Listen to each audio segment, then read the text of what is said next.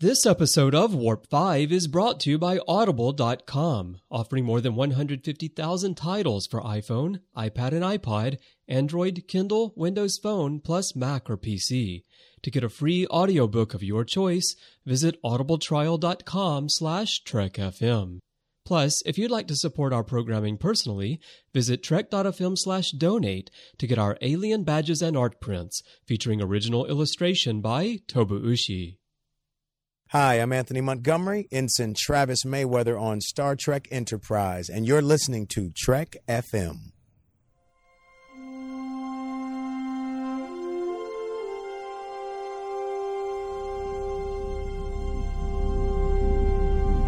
How we doing, Trip? Ready when you are. Prepare for warp. Course laid in, sir. Request permission to get underway.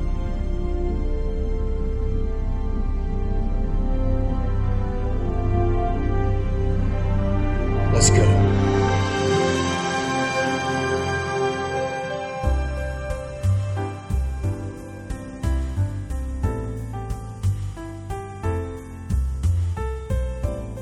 Welcome, everyone, to another episode of Warp 5, our dedicated Enterprise show. I'm Christopher Jones, and with me today, as she is every week from Australia, is Kate Walsh. And Kate, you know, you and I are sitting here right now. We're recording a podcast about Enterprise, while our American colleagues on the network are getting ready to consume copious amounts of bird. and who can blame them? Um, yeah, Thanksgiving. we don't uh, celebrate Thanksgiving here in Australia, so I tend to keep abreast of these things via Twitter. Right, yes, and we don't celebrate that here in Japan either, and we don't celebrate it here in my house either, although I am American. I have been here so long that I kind of lose track of these holidays. We, as I told uh, someone yesterday, we don't celebrate Thanksgiving, but we do watch Snoopy make popcorn and buttered toast for everyone every year. So, do Americans actually eat turkey for Christmas and Thanksgiving? Yes, but for Thanksgiving turkey, that's the traditional dish. For Christmas, some people make turkey, but ham is also quite popular. It's it's not necessarily just turkey on Christmas. So We should uh, bring in a new tradition of catfish for Thanksgiving. yeah, I think that's if if they were having Thanksgiving aboard the NX-01, I'm pretty sure that Trip would ask Chef to airlock the turkey and uh, just make it catfish. Catfish with some pecan pie for dessert and some nice Georgia peaches. You know, I think Chef would really be into this discussion, but I think that what we should probably talk about today in terms of enterprise is something that's not quite as pleasant as food, something that's a little bit scarier. Uh, which, of course, for a lot of our listeners, that might mean tofu. But we're going to talk about the the spooky, scary stories in Enterprise. When we were talking about possible topics for today, you suggested horror on Enterprise, which, given Brannon's fondness for the genre, seemed like a fun trip to take. Enterprise has had its share of spine tingling episodes, whether they be just spooky stories or outright horror. And Star Trek itself, of course, has a tradition of taking themes from horror and working them in and putting a space age twist on them. So, again, this is a topic that you wanted to talk about. So, why don't you lead us in here to horror on Enterprise? Well, as you said, Chris, um, the fact that, that Brannon Braga, who was the executive producer and head writer on the series, is known for having a fondness for horror, was uh, gave us a, a good uh, lead in to, to look at how this theme emerged in Enterprise. But and I'm not I'm not sure how much everyone is, is really aware of, you know, the strong history that uh, Star Trek has in looking at horror themes, and certainly, I would say more so than any series, TOS really delved into that theme. There were a lot of episodes that were portrayed as classic horror stories uh, and, and horror themes, um, whether it be vampires or, uh, you know, possession. Um, uh, murder mysteries, Halloween stuff. There was all sorts of things that TOS delved into, and they presented it in a way that was very much like the horror movies of the time. and that, that came shortly Right. afterwards presented it. So it, they really did. It, it wasn't just the stories; it was the um, the style in which they were done. Yeah. Um, and you wouldn't instantly think, you know, sci-fi and horror go well together, but uh, you know, even Voyager played it up in terms of um, uh, Bride of Chaotica in a funny way. You know, it's it's interesting that you say that because here in Japan, if you go in a video store, the sci-fi and horror sections are together. There isn't this distinction so much between the two. And I think that these days when you say horror, people tend to think more of slasher movies. Yes, I believe more of kind of the blood and the gore and the psychotic killers and this kind of thing, which is really not the tradition of horror as a genre. If you go back into the 19th century, especially, eh, horror is really more of just stories that can frighten you or startle you and sort of induce these sorts of feelings of fright that And we typically try to avoid mm. and uncertainty, right? You know, things that we try to avoid because, of course, as we evolved and before, you know, we had modern civilization, we had, we were much more frightened by these things because it really was a matter of survival for us. Mm. And when you talk about the original series, of course, they had great writers. And I don't mean great writers writing those episodes uh, to say that we didn't have great writers on the other series, but what I mean is you had people like Richard Matheson mm. writing The Enemy Within, and you know he primarily wrote in the horror genre, mm. and also t- in terms of time in the '60s, they were closer to more of a pure form of horror in terms Yeah. of literary horror than we are today, where we have more of the Hollywood, the cinematic slasher type feel to the stories. And I think that's why you got a lot of those themes in the original series, where, of course, you got the Jekyll and Hyde with Matheson's story, The Enemy Within. You got the the spin on Dracula with the Salt Vampire and the Man Trap, and you got uh, even things like the Stepford Wives with What Are Little Girls Made Of, where you've you've got all the androids being built. and that's not class. It's not what we would normally think of as horror. What, what a little girl's made Right. of, but it, it's quite unsettling and, and unnerving um, as a concept, and it, it, it there's ethical things that come into it too, but uh, almost in a creepy way. It's really interesting the way that episode is done. it's not so startling to us today because we're accustomed to the idea of artificial life forms and we're accustomed to the idea of robots in our own lives and of course androids through science fiction but back in the 60s the idea of those things like we see in what are little girls made of is a much more frightening concept than it is now. Well, well, what I do find is when I go back and watch those episodes from the original series, like that one that we were just discussing, um, even though nowadays that concept wouldn't be so startling, watching it from the 60s and the way in which it's presented, it, it, it reinforces to me what it would have been like watching it in that time, just because of the style. So it's like you're watching it afresh. do you dress up in like 60s attire to watch it do you do, do your hair like Um, in a 60s do so that you're really in the mood And I have my apron and sleep protectors as well. yeah. Yeah, I like it when I watch Catspaw. You know, I get all the candles out and I get my little Enterprise on a keychain so I can dangle it along with Sylvia. Skeletons out of the closet. Yeah, yeah, yeah. Well, in the book, um, it was a book written, um, an unofficial book called Future Perfect, and it was about the influence of Star Trek Yeah, across the world. Yeah. And there's a part in it when it talks about um, how Brannon, as a child, used to make his own movies with, you know, children from the neighborhood.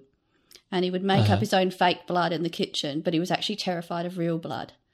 And so, you know, this this was his hobby, and he always kind of pursued that. And he went off to uh, college and um, and made his own horror films there as well. And so, one thing that that strikes me about Star Trek in general is that you know people have or writers would have all sorts of completely different interests, but science fiction as a gen- genre is broad enough and all encompassing enough that you can really tackle so many different genres through Star Trek. We've seen all sorts of you know genre episodes through the holodeck, which are a little more tokenistic, but but the thing that most strikes me about the horror theme is it's just so compatible with sci-fi in general. And I think Yeah. aside from the original series, but of all of the new series, in my opinion, Enterprise tackles that theme better than any of them. I think the premise of Enterprise, or the time that it's set in the 22nd century, and the fact that our crew is going out into deep space for the very first time lends itself very well to that because they aren't necessarily prepared for what they're going to find the way our 24th century crews are. They're very accustomed to encountering aliens and often very mm. frightening ones. And also, our crew on Enterprise, they don't have the same technology to help them that the 24th century crew does mm. as well. So it is a very good setting for for horror in the sense of things that are going to startle or frighten you, mm. and, and not in again as we talked about at the beginning the the more slasher you know blood and gore type thing that people tend to think of.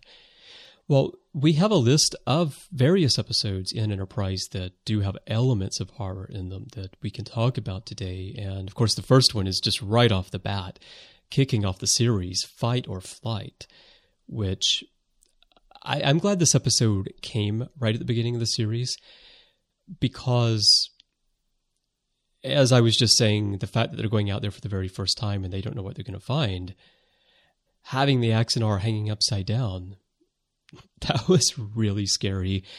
And it was a, a very appropriate moment to delve into horror. And the fact that they're hanging on meat hooks for me, um, whilst it's not too overt or gory, that to me actually makes uh, the horror interpretation a little more contemporary than what we might have seen in the original series. It reminds me of something that we might have seen in a movie like Saw. But it's not overt. It's done tastefully. The focus is on the crew and their reactions to what they see. Um, uh, you know, and in particular with this one with Hoshi, who was the perfect character to explore this Yeah. particular theme in this episode. That's key for me, the fact that the focus is on the crew's reaction and how they deal with the experience. Because I, I'm not a fan of horror, really, and I'm certainly not a fan of the modern movies, uh, you know, like. Uh, well, you mentioned Saw, those types of movies. I'm not a I'm not a fan of those movies.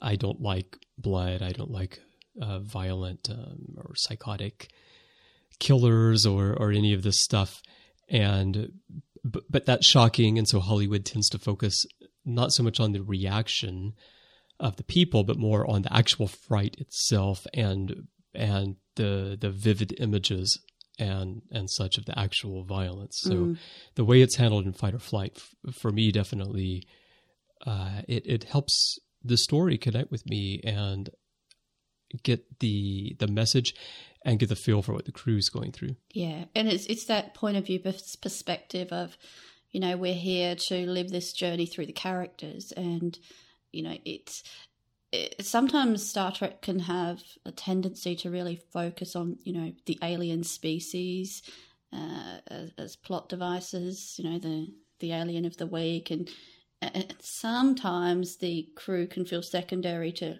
to looking at that and the novelties of this new Yeah. alien species. But in this one, because the aliens are basically dead, um, you know, we are given that opportunity to focus on the crew.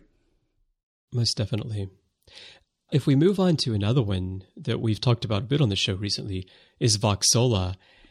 This one was really interesting because it's that that unknown creature. That's something that's kind of almost defies science Yeah. and therefore is frightening because we can't really wrap our minds around what it is in the first place.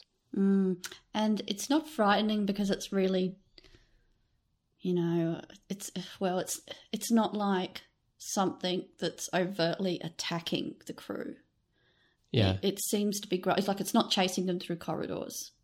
So it's scary in a subtle way. Yes, it it reaches out to them in the cargo bay, but you know, it's generally it's it's growing, it's doing its thing, it's absorbing Archer and Trip, um, but it doesn't. On some level, it doesn't come across as hostile. Um, it it it when I I look at this alien and, and I think it's possibly the way that some of the crew interpret it. Certainly, Hoshi. It's just another biological organism that's doing its thing living its life and they yeah. need to find out a way to communicate it and the challenge of of doing that in time to save the crew is where the tension comes from that's really good storytelling really good really good way to tackle you know a, a horror story. It's in that subtlety it's in that natural tension. Another interesting thing about that alien in Vox Sola is that something else that horror does in the great tradition of literary horror is to to look at something in the society or in the environment that frightens us, something that we we're fearful of because we can't control. And like you said, this creature is not chasing them down the corridors. It it does affect them if they come into proximity of it in the cargo bay and then it, it pulls them in and then it starts absorbing them and it takes a long time right it's a mm. it's a long process to be absorbed by this creature if you think of something you know an environmental risk even if i think of something today i can think of something like global warming mm. or i actually don't like the term global warming because it isn't really very accurate climate change mm. so climate change is something that we can ignore it just like the crew could ignore this creature that's in the cargo bay if they wanted to just kind of we'll just leave it alone we'll let it do its thing back mm. there maybe it maybe it won't eventually come out in the ship and get us or we can go and we can tackle it head on but there are risks in that as well and because of the nebulous nature of this creature i also think the story fits well into the horror genre in that respect that that it is something about our lives mm. that is, is, somewhat beyond our control and therefore is frightening. Um, it, it's it's interesting. Uh, I, I really like your, your take on that. The one thing it also made me think of is how sometimes Star Trek stories have been written based on the personal fears of the writers. Um, yeah. And an example of that, and you may be able to help me here, um, it's a TNG episode where Lieutenant Barclay is dealing with his uh, realm of fear. Yep. Yeah. Now that episode yeah, the was transporter psychosis. Yeah. Yeah, and it was based on Brannon's own fear of flying, and it also reminds me of the episode Vanishing Point once again, dealing with transporter. Yes, anxiety. those two episodes have a lot of similarities. Yeah. Yeah. Yeah.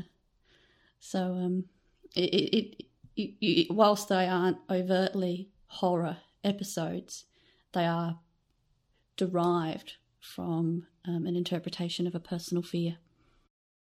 Let me ask you a question about those, though. So, in Realm of Fear, unfortunately, we did not get to meet Barclay's dad. Of course, we famously did meet Hoshi's dad in Vanishing Point. Is the horror element for you the idea that you might slowly vanish, or is the horror element Hoshi's dad, the conversation with Hoshi's dad? Yeah. And how horrible that was. The horror element comes from imagining myself in Hoshi's place and then realizing that that would mean by default that he was my dad. and half of my genes come from him.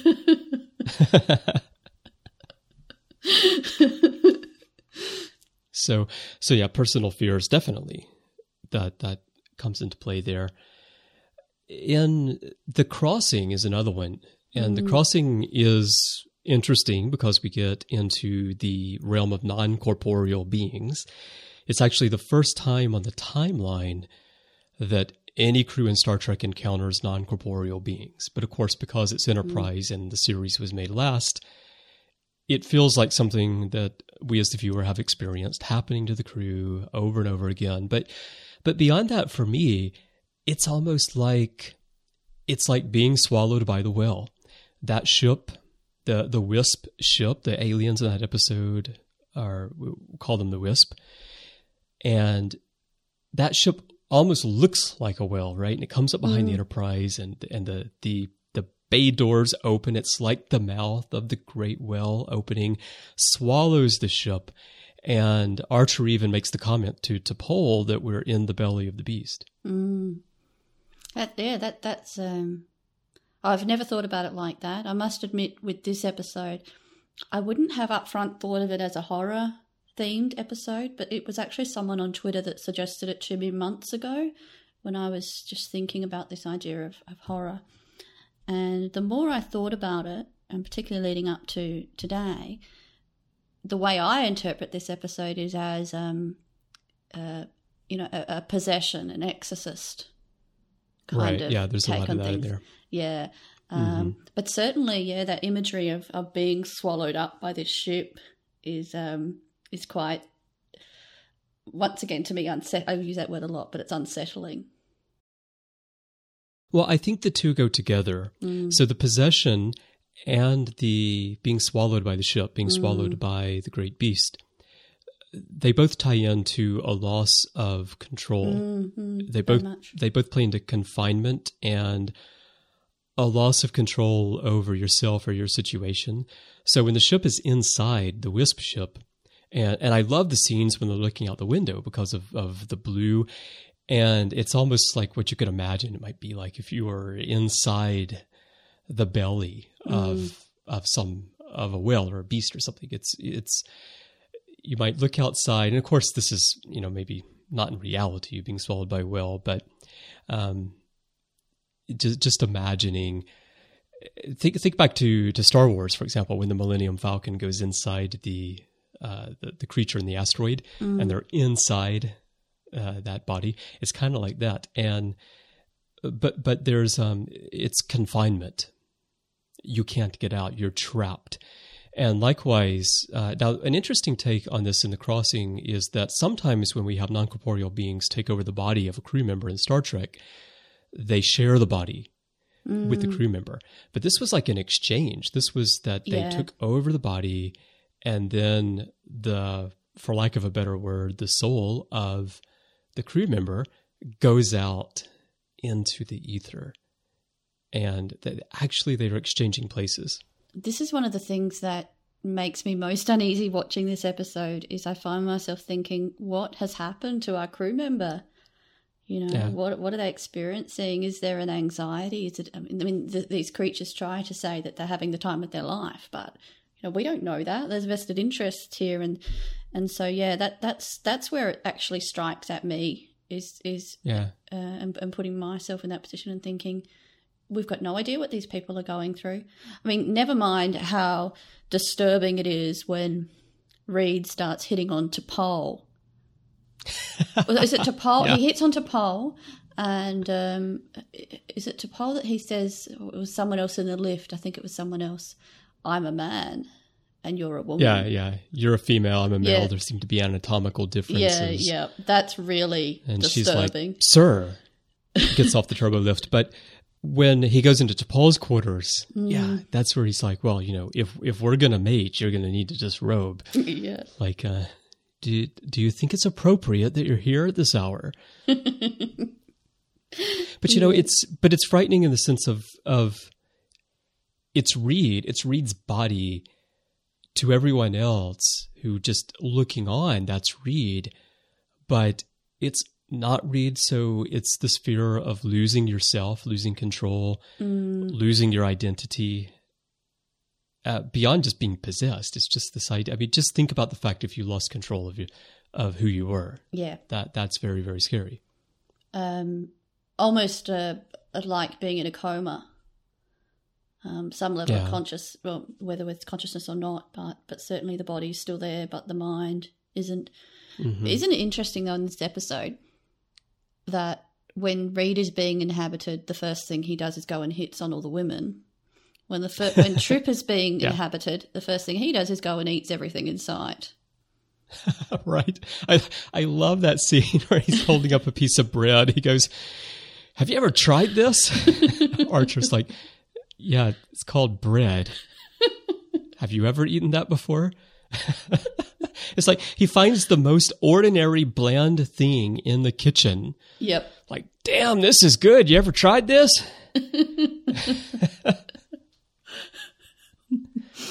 God, what happens when he finds the chili? Oh, that would be interesting. But it is interesting to see what everyone does when they're possessed, no doubt. And another interesting thing that it's actually maybe elevates the fright level in that episode a bit is that it's hard to tell at times who's possessed and who isn't. There are mm-hmm. moments where you think Archer is possessed, but he's not. You're not quite sure. There are moments where you think Phlox is possessed. When Phlox goes to Hoshi's quarters, you almost think that he is possessed and he's taking the phaser to protect mm. himself mm. against Hoshi if the wisp had left her body because the body was injured. Uh, it, it's yeah. So it really does play um, into that other fear of, um, you know, not knowing who you can trust as a viewer. Right. Yeah. As yeah. well as for the crew. Yeah, even as a viewer. Yeah. Yeah. There's so much in that episode that you know didn't strike me the first times I watched it, but yeah, the more I think about it, there's a lot of um, a lot well, it's the there. thing that it's not. That's the thing. It's not horror mm. in the mm. sense that if you say horror to someone, and the first thing they think of as being horror, I would say the crossing doesn't fall into that category. Mm. But when you think of it as things that are frightening, things that are startling, things that induce, uh, you know, feelings of horror, mm. then it qualifies for that. Now, regeneration came along with the Borg, and the Borg themselves are very scary. One thing I like about Enterprise and regeneration is that they treated the Borg more like the original Borg not like the Voyager Borg, mm-hmm. who you could sit down and talk to and negotiate with and work together and, you know, like run relays with and yeah. pass the baton. And these are more like the horror film zombies mm. coming at you, mindless. They don't care. They're going to walk right over you, just like they were in the best of both worlds. The mission is very mechanical. Right. Single um, focus. Well, the what was mentioned in episode two of Warp Five when we spoke with Brannon was that this episode was actually intended as an homage to The Thing, which is um, interesting as well. I know when the beginning, especially. Yeah, when, when I was going to say that when we look at Arctic. when we look at those Arctic scenes, and um, I mean the open is great visually, uh, it's quite yeah. stunning, and then we go into you know, the, when they're actually in the lab and doing the test and it starts to come alive and uh, a little bit Frankenstein as well. Um, yeah. There's a similar, I think it's an episode of The X Files, which is a little like that as well. And, and then I also think of um, uh, Aliens versus Predator, the first one, which is also mm. set, you know, in Antarctica. And um, you know, there's this sense of something hiding in the ice, in a, a place of complete isolation. Uh, you know, and if you're going to get into trouble, it's going to be real trouble. Makes you worry about opening your freezer, right? yeah. What's going to be under the ice cubes? Oh, oh no, I, I'll have my scotch without ice today, thanks. right. You know, on the Enterprise Season 2 Blu rays for Regeneration, there's the great commentary with John Billingsley and with his wife Bonita mm. Friedericy, and Bonita's so funny at that opening where she says, "This is where you run far away," and then she says, "And this is where you run far away the other direction. Just get out of there. Just run." Just exactly what you're thinking, right? Yeah, yeah. Um, and, and I, and, you know, in that, those early scenes, and, and we've got we've got it coming alive, and and one guy says, "Oh, you know, maybe we should just kind of put it back on ice again." You, no, no, like it'll be it'll be fine. And he's like, "Oh, you know, it doesn't exactly look friendly." you know, we have a poll on the website on Trek FM that it's about this episode, and the question is, if you found a Borg frozen in the ice, what would be the first thing that would tip you off that it is dangerous? And because so many Star Trek fans haven't watched Enterprise Mm. and they don't know this episode, they often will reply, because it's a Borg, duh. Mm. And I want to say, no, no, it's about the episode Regeneration. These people don't know what a Borg is. They just Mm. find this thing. And you, as the viewer, of course, know what it is.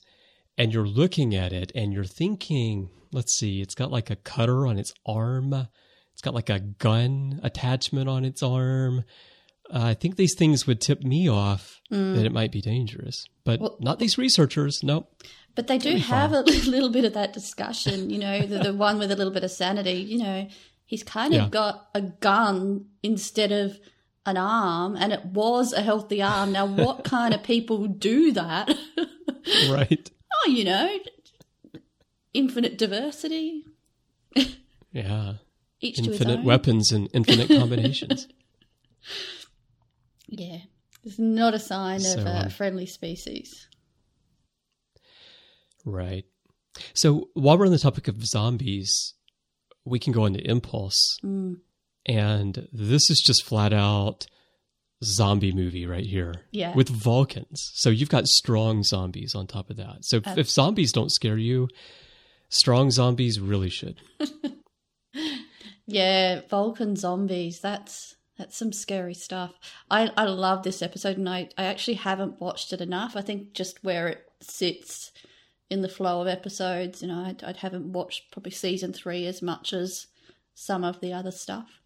Um, and I tend to watch it in bits and pieces, but um, Impulse is is great because you've got the zombies on the Vulcan ship, but then you've also got what's happening with T'Pol. Um, Yeah. So we we can relate through her, and we've got that fear for her as one of our members members of our crew. But then you've got this really imminent threat to the Enterprise in general as well. So it kind of it is it is very obviously a a, um, a zombie episode, but um, I find it to be a lot of fun. It probably pushes that horror envelope a little bit more than some of the other stuff. I think so. You know, there's the scene with lots of zombie Vulcans trying to get through the door.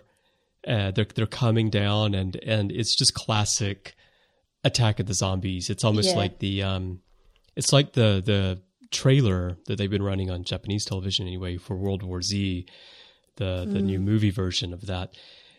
And where you see like all the zombies just pouring off the side of this building, I think it is, where there's just so many of them coming at you. It, it really feels like that. And in terms of T'Pol, it does ramp up the fear a bit because, I mean, what scares you most about zombies? Is the idea that a zombie is going to come and eat your brains? Or is it the idea that you could be who you are and then somehow you yourself could become mindless, undead in this way? And again, going back to what we were talking about earlier of losing yourself. Mm. that could happen as well. And so that that that's frightening. And so T'Pol is going through that you know T'Pol is saying this is going to happen to me. It's already happening. Yeah, it's inevitable. and right. And so she becomes a point of view character as well in that what if this were to happen? What would it what would i feel like if i were losing myself? Um, and and that that very point makes me think of um, something like Aliens Three, where Ripley's got the alien in her chest and she knows it's going to burst through and it's going to breed, you know, and and it's inevitable. This thing's going to happen to her, and we follow her journey and how she deals with that emotionally and coming to terms with it.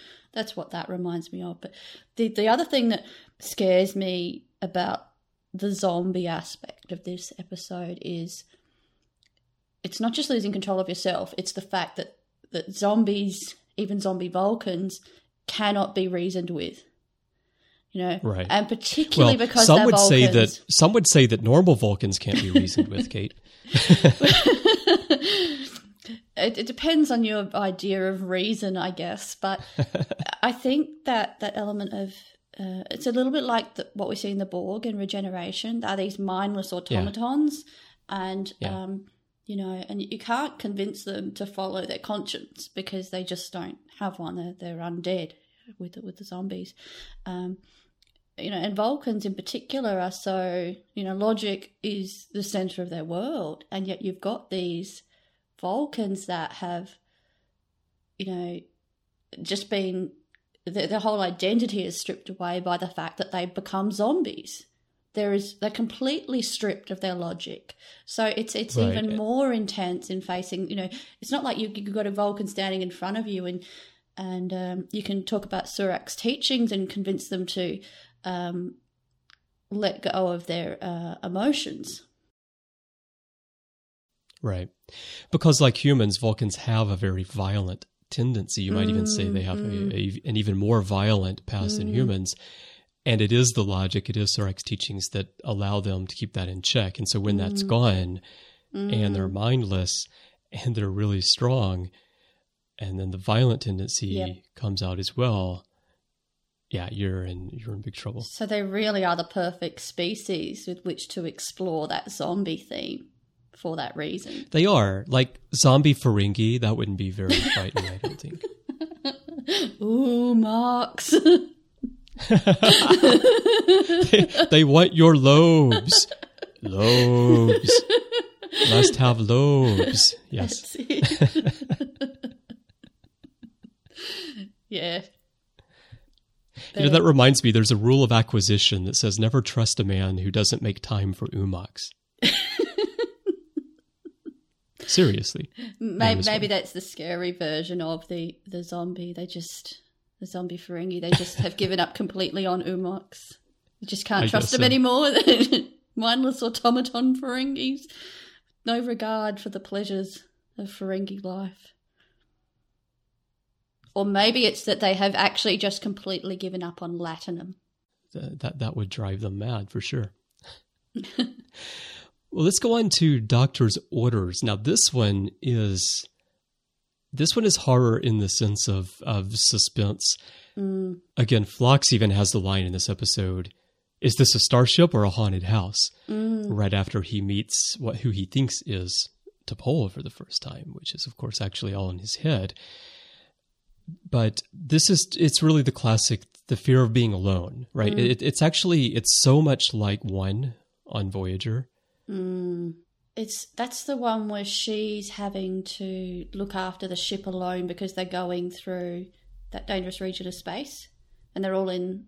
Yeah, yeah that's right. And that's exactly what's going on here too. You know the, Yeah. the nx-01 has to go through a dangerous region of mm. space and Phlox has to manage the ship. So it's it's very very much like voyager episode. But but it is that fear of being alone. What goes on inside your head? You know Yeah. Phlox is hearing noises he mentions it's too bad it, it's i shouldn't have watched the exorcist last week he actually has that line in the episode and and then he starts imagining T'Pol.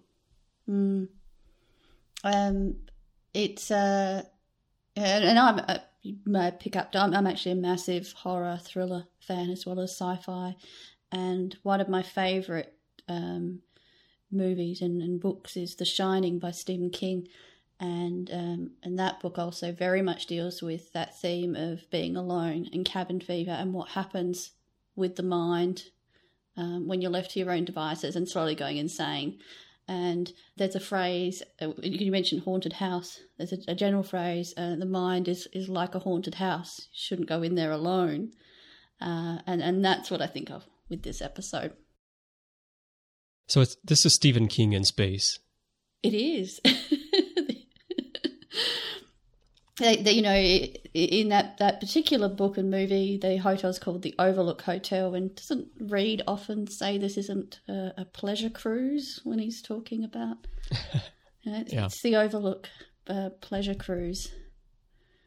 So this one is um, it's a fun episode because that's what's interesting too. You know, horror doesn't always have to be uh, purely frightening because I, this is a fun episode as well as a as a psychologically suspenseful episode. Yep.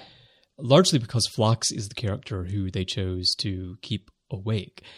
Uh, I love the fact that we get these tidbits like Phlox walking around the ship naked because he thinks everyone is in a coma, induced coma, and the way that they, you know, they he he walks in and you can't really see his midsection, he feeds the animals, turns the side. He's got the little uh, little pad strategically placed as he looks over. It's there's wonderful humor in this episode as well. We learn a little about, bit about what he likes to do in his spare time. Actually, you mentioned The Exorcist and how he'd watch The Exorcist in uh, Cogenitor when Trip is, is taking the Cogenitor to, to go and watch some movies, and they're looking through things that they've shown in former movie nights. Um, and uh, one of the things that they had shown was uh, The Bride of Chaotica. And of course, Uh-huh. you know, that's a little a toast to what happens in Voyager. But they also show a lot of horror films, you know, Frankenstein, Bride of Frankenstein. Um, and so it's kind of reinforced through their movie nights as well. and that's the kind of horror that I that I like is is the older stuff like Frankenstein. So that's uh, Doctor's Orders, and uh, then the one other one, and of course we saved this for last because you know we wanted to save the best for last. Yeah, this is scary for so many reasons. That's of course Extinction, which I tweeted yesterday is 90 seconds of great message and 41 minutes of what the hell is this? I haven't watched this episode in so long, but I also watched it last night, and um, I I now know why I blocked it out of my mind. Um, there are so many disturbing aspects of this, but but to be to be serious to start with, um, there is that sense again, almost like the zombie theme of being taken over by something. You know, whether it's Yes. a, a virus like we see in so many, in- you know, not necessarily zombie movies, but a virus, or yeah, uh, by by zombiness spreading, or or just losing losing control of one's own faculties. You know, and we can see that explored in a medical capacity sometimes as well. Um, of of just things changing about you or, or events happening in your life that you have absolutely no control over. And that's how I look at this. But also, actually, with this episode, when it's revealed that the entire species has actually been long dead, there's that devastation when Archer, Reed, and Hoshi realize that they are alone. So that isolation, that being the last of your species as well. Yeah. Um, and in the very ending, when we realize that it's actually a virus that has caused them to change in this way, and that was the way that this species tried to ensure that they lived on. I then reflected back on that and thought, imagine that the, the fear that these people would have felt as, as it was all coming to an end and they knew it was inevitable. Like a meteor coming Right. for your planet, almost. Right. Well, right. They know it's coming to an end. So what mm. do they do? They create this virus. And that that's the part of the episode I like. It's the mm. last ninety seconds mm. of the episode in sickbay with Phlox and Archer, where you know Phlox says we need to destroy the virus, and Archer says no. It's you know they as you said they created this in an attempt to save their civilization. We came out here to save Earth mm. and I'm not going to destroy another civilization in the process. Mm. So he told the doctor to put it on ice. And that part of the, that, that was a great message. And I, I feel like, and also this episode, it's very promising at the start. Like the visuals are very interesting at You're talking start. about mm. the uh, Vulcan neuropressure. No, no, no. The very start. the, the the the suit, like the decontamination suits that uh, they are that these aliens are wearing, the the lights on the helmets, the flamethrowers. It reminds me a lot of a comic. There's a Dr. McCoy Frontier Doctor comic where these people on this planet they are using. Uh, I, I believe it actually is flamethrowers, if I remember correctly to destroy a vegetation which they think is uh, is harming them. And and that comic actually it's a lot like Vox Sola as well because it turns out that the vegetation is a planet wide organism, mm. just like that that creature in Vox Sola is actually mm. part of a planet wide organism. But visually, when Extinction starts, I'm thinking, oh, well, this looks like it could be a really good episode. And there's that great little exchange at the very end of it. But everything in the middle mm. is like, what the? It's, it's like, it's an interesting concept. And the concept itself fits well into the horror genre for the things that you just said. You know, it, it is mm. very interesting. What if things were coming to an end and you couldn't do anything about it and you have to find a way to save yourself? The execution of it, though, is just so, so bad all the way through. Well, that opening scene with the flame flamethrower, when I watched it again last night, and it was really disturbing to me. It was like, oh my god, that's so the, the idea of just burning Right. this person alive, like it was, it Right, was yeah. so effective. Um, Yeah. I do just feel like the, I, I what I wondered after I'd watched it is how could they have done this differently? Because that end message was good, but they needed the background stuff to get there. Um, it just felt so dragged out. Um, you know, maybe if we could have had more things going on on the ship as as they started to learn that it actually was you know, a virus that had and why it had been created. I don't know. I just don't know how they could have done it differently. But it, there was so little going on for the majority of the episode. A lot of the problem with the episode are the lines of dialogue and how they're delivered. I mean, even Scott Bakula, who is a fantastic actor, I think comes off poorly in this episode because of the lines, and and mm. Hoshi comes off terribly in this episode. Mm. I think that if this were a next generation episode, the primary focus would be on Data and Geordi trying to unravel the mystery Yes. instead yes. of it being on the characters that are affected by it. And I think that taking that approach would it would make the the scientific element because actually ultimately this there's a scientific uh, horror element to this. It would make it stronger in that case. and also Since the, was- ethical dilemma that they're facing Right. would would carry through stronger at the end as well. Right, because you would have a staff meeting and Picard would Mm. debate over whether he should, uh, you know, destroy the virus or whatever. Mm. I think that's how you would have to approach an episode like this because the idea behind it is interesting. Mm. It's it's a great science fiction concept. is just pulled off very poorly.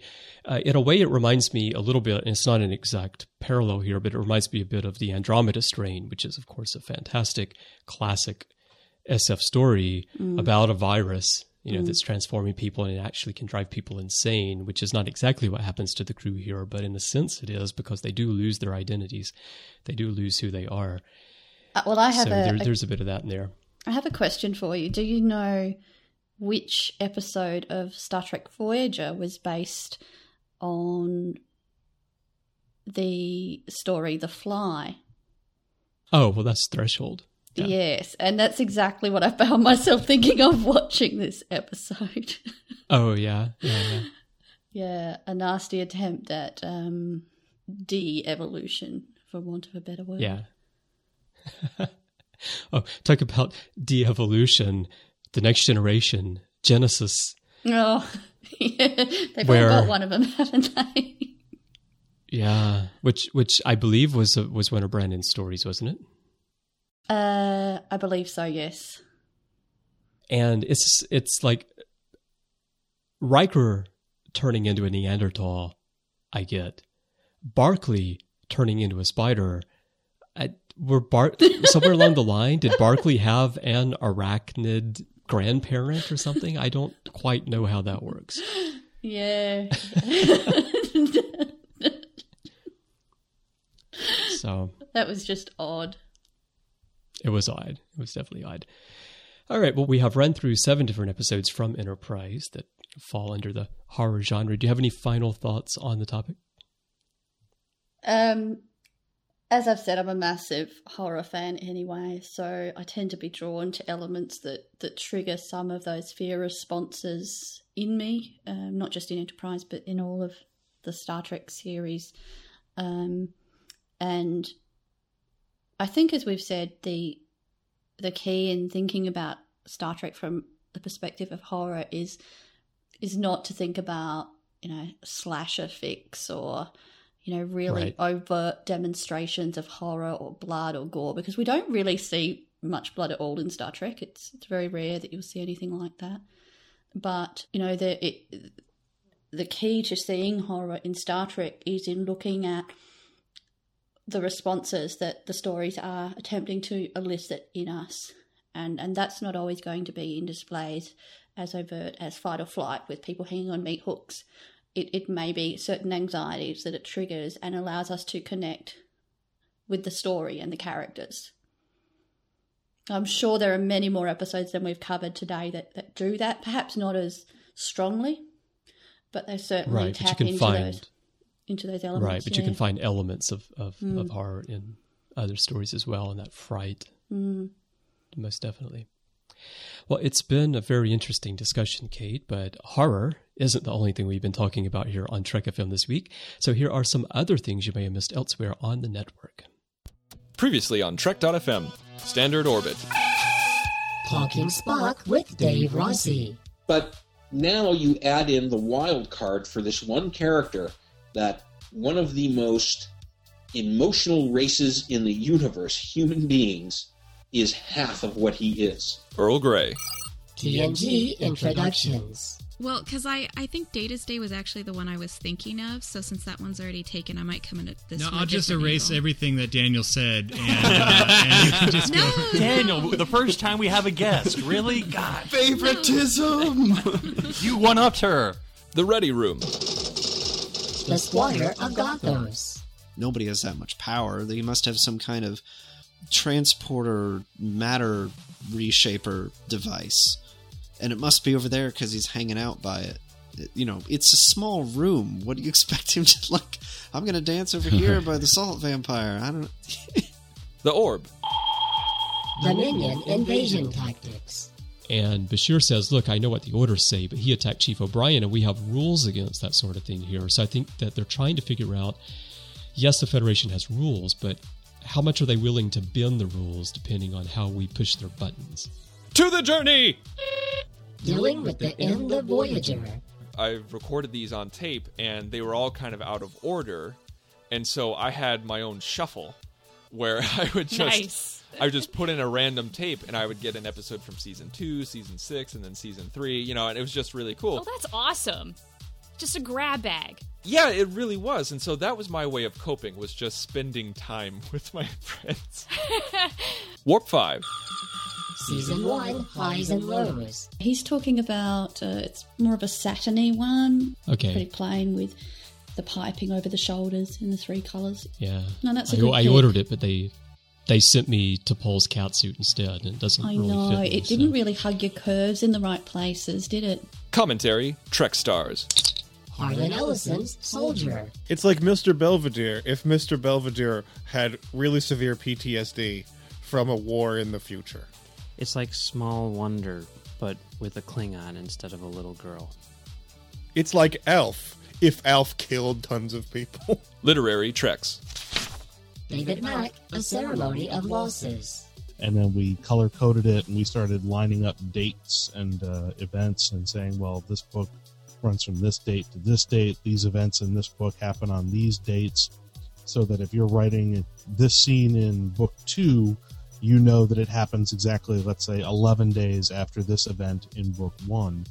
And that sort of meticulous down to the you know fine detail granular planning became absolutely essential. And that's what else is happening on Trek.fm. So check out all of these shows and get your daily Trek Talk fix. We have new Trek Talk for you every day of the week, and some days we even have two shows for you. And you'll find them all in a variety of places, including iTunes, Stitcher, TuneIn, Windows Phone, Xbox, Zune, or you can stream or download from the website. So check out all the shows and find out what we've been talking about.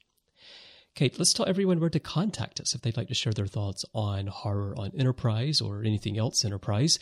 You can go to trek.fm slash contact. There's a form there. Choose to send to a show and choose Warp 5, and that will come to both Kate and me by email. You can also send us a voicemail through the website, or you can go to our forums at trek.fm slash forums to talk to us and other listeners about Enterprise and Warp 5.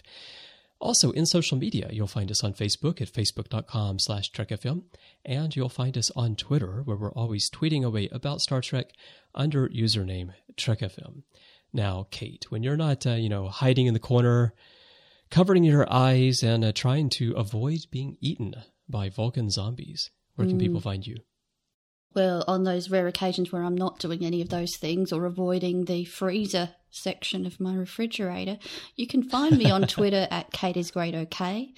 Uh, I'm active on Twitter most days, and usually I'm having conversations with a number of people about Enterprise or Star Trek in general. So send me a message or follow me and uh, join in the chat.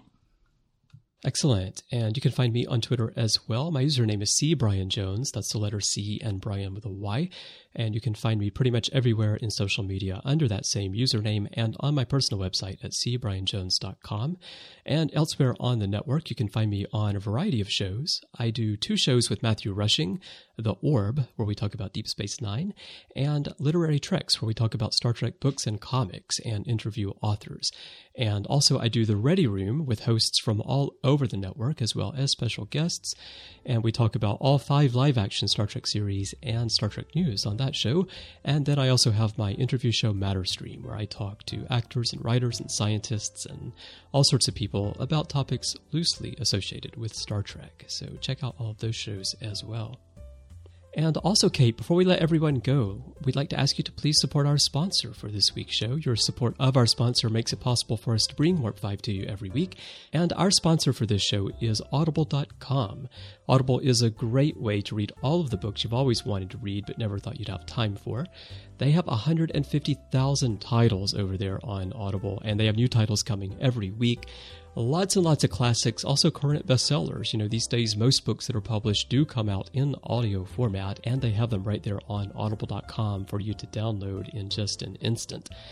In terms of Star Trek, they have lots of famous Star Trek books like Prime Directive Federation and Spock's World, lots of TNG books, lots of TOS books.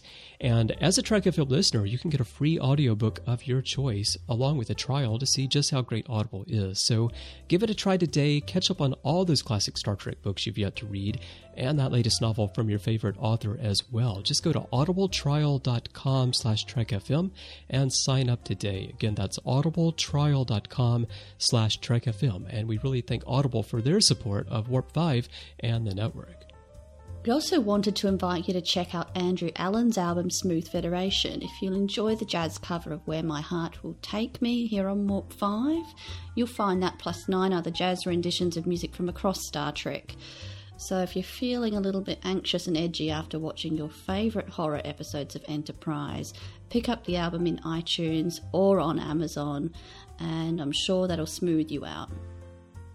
Oh, most definitely. You know, after I've run into aliens hanging on meat hooks, been Mm. chased down the corridor by Borg and Vulcan zombies, and partially absorbed by plastic wrap creatures, the only way I can unwind is with a little bit of Andrew's Smooth Federation That makes both of us, Chris. and a glass of wine. And lastly, there's one more way you can directly help us keep Warp 5 coming to you each week, and that is by adopting some aliens. And don't worry, they're not scary aliens like the kind we talked about today. These are beautiful illustrations by Tobu Ushi. It's original artwork by the same artist who does most of the artwork that you see on our website. We have them available as badges and art prints, and you can mix and match, choose which ones you want in which format. We have different levels of contributions for you to choose from, and your donations make it possible for us to pay for the cost of production, hosting, and bandwidth that's needed to bring Warp 5 and all of our other shows to you each week. And you'll find these aliens over at trek.fm slash donate. And we really thank you for helping us keep the network going. Once again, we'd like to thank everyone for listening. Join us again next week here in the Decon Chamber for another episode of Warp 5.